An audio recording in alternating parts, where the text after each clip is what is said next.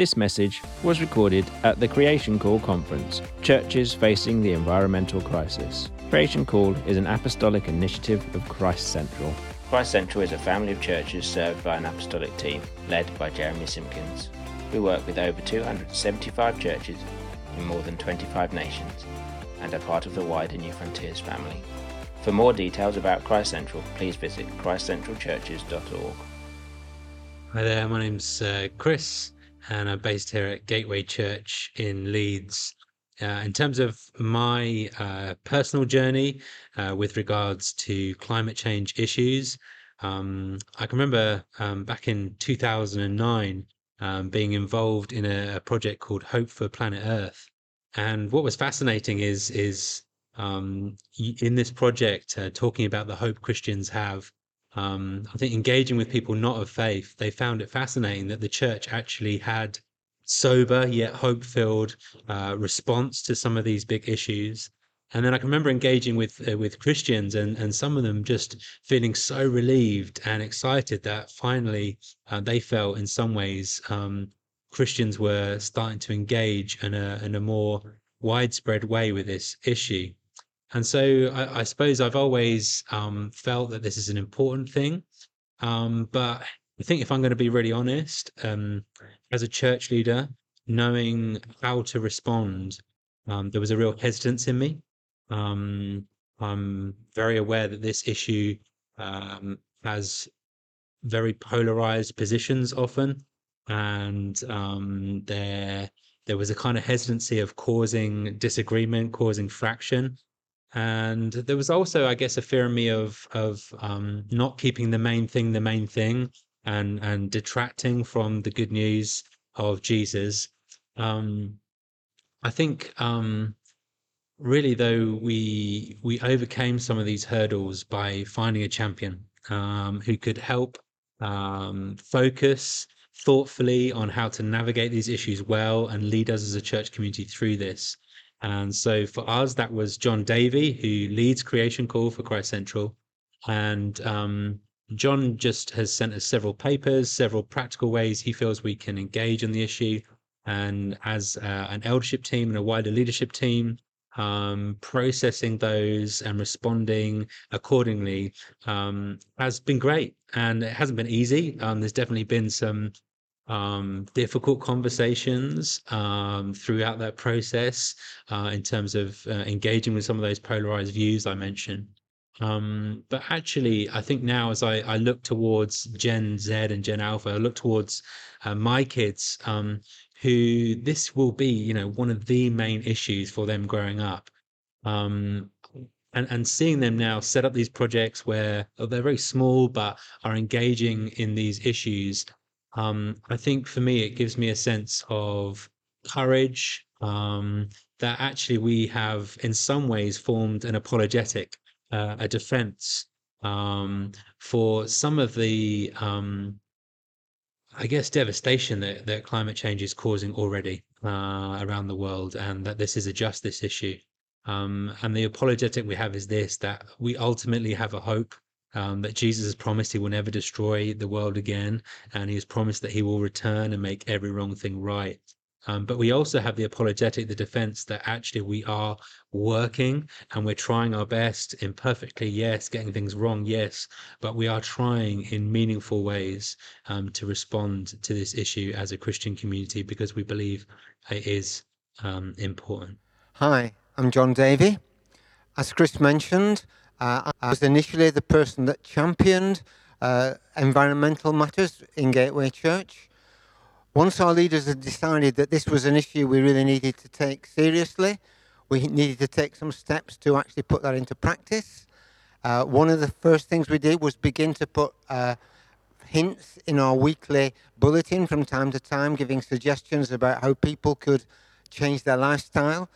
And as that's gone into the time of the cost of living crisis, we've particularly focused on the many things that can actually be done saving money as well as helping to save the world.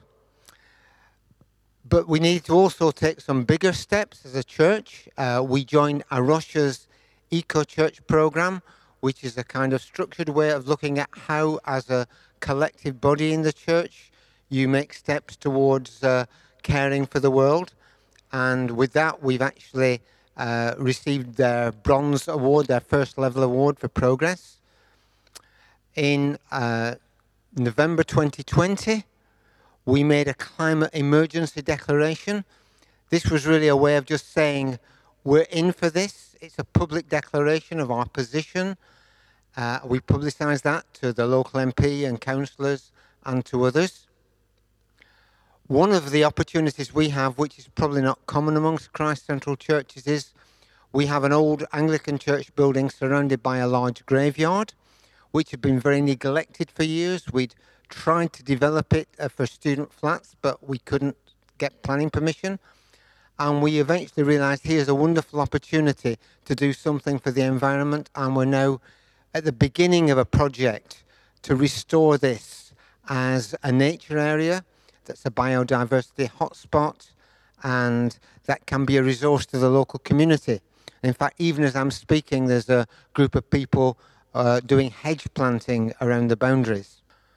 When you say it like that, it sounds like we've done a lot. In fact, in many ways, it's felt like very, very slow progress, slow in relation to the urgency of the problems that we face. And to be honest, to be fair, not everybody in the church has been completely on board. Perhaps just a few people have been concerned about the way things have been going, and so we've we've not wanted to push beyond what we can kind of cope with together. We need to maintain the unity of the spirit. Uh, but it's been very encouraging just to remember that ultimately our job is not to save the world, but to be faithful to the Lord. He doesn't ask us for perfection. He asks us just to take the next step. And so I just want to now introduce Hannah Clark, our youth leader, who will tell us about a new project just recently started that we think is quite exciting. Hello. Um, so I'm going to tell you about EcoGen, um, which is our new youth project. So I'm going to tell you what EcoGen is, why we're doing it, and how um, we've got started. So, what is EcoGen? Uh, so, EcoGen was the initiative of an organisation called Missional Ge- Generation, and we've worked with them to get our project started.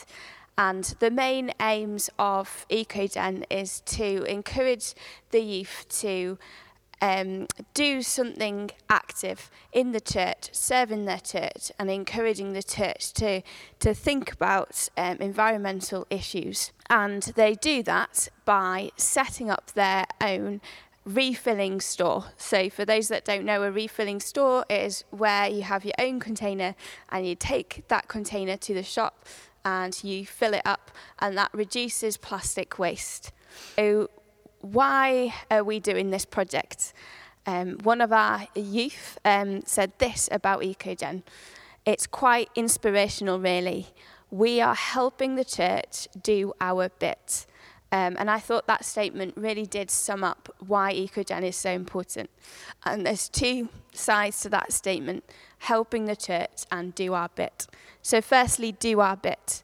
Um, environmental issues are so relevant to young people um, at the moment. It's a topic that is discussed and taught in schools, and many young people are really passionate about this. And I think that is reflected in the media. So you will have all have heard of Greta Thunberg and the work that she's done, um, and more recently. Um, I read a news article um, about uh, a young lady um, called Innes FitzGerald. She's um, 16 years old and she has refused to go to the cross country world championships in Australia um, because she refuses to fly that distance because of the environmental impact. Um, but for me, um, rather than just the general concern of young people, it's the concern of the young people in the church um, that is really significant. Um, so Tearfund did a survey uh, recently asking Christian teenagers um, what they thought about climate issues, and 90% of the people asked um, thought that climate change was a serious concern, but only 10% of them thought that churches was doing something about it.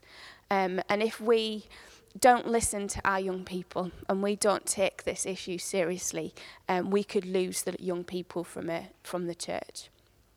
Um, particularly the, the youth in, in our church, we asked them, what is on your heart? What issues um, do you want the church to be praying about? And one of the top issues that they had was caring for creation. It is something that they, they really care about at the moment.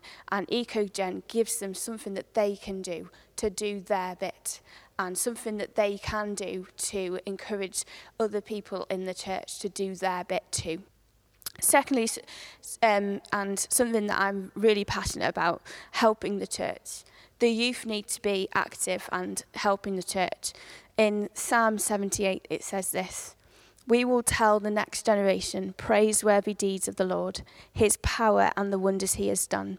He decreed statutes of Jacob and established the law in Israel, which he commanded our ancestors to teach their children, so the next generation would know them even the children yet to be born, and they in turn will tell their children. The Bible is so clear that God cares about our young people and that we need to be passing on the baton, if you like, to them. We need to be telling the young people about Jesus, about the good news, but not just telling them. We want to give them opportunities to, to grow um, we want to invest in them. We want to see them growing into the leaders of the church tomorrow. That is so important. But not only becoming the leaders of the church tomorrow, we want to see them serving and leading in the church today. They are part of the body of Christ, and we want them to be active members of that church. And Eco the EcoGen project is a fantastic way of getting the youth to, to lead and serve in the church and have their voice heard. So, how did we start um, EcoGen? Well, initially we had five training sessions for all the youth involved. Um, these covered the basics of the plastic problem. Why should we care about um, excess packaging? Um, the basics of why the Bible encourages us to care about creation and um, the basics of how to how we're going to do this, how we're going to set up our eco store. And then after that, um, they put together um, an all age talk, um, which they delivered to the church on a, on a Sunday during the um, Sunday services. So they did this in, instead of a sermon. Um, and it was a Bible Bible based talk based on the, the teaching they had received in the training sessions. And then they told the church all about the EcoGen project. And it was absolutely fantastic to see them up front and leading um, from the front of church. Um, that was that was amazing to see actually. Um, and then we had our first trial of the EcoGen store. Um, so we trialled that in December and we just started with two products initially, which was dried pasta and um, multi-purpose cleaner.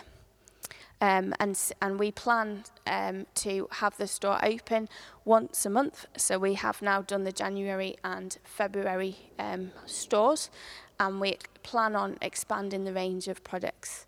Um, now it has been, um, hasn't been smooth ride to get it started.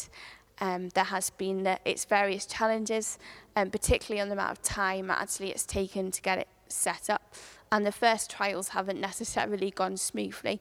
We've got lessons to learn, um, but I have hope that actually um, once we get started, it will become um, a really good store, um, and the it, that we'll see the church really getting behind this project and doing our bit. Even the journey itself, I think, um, actually ha- we've already seen the benefits in terms of the youth engagement in this project. Um, so I'm, I'm really pleased that we, we started EcoGen.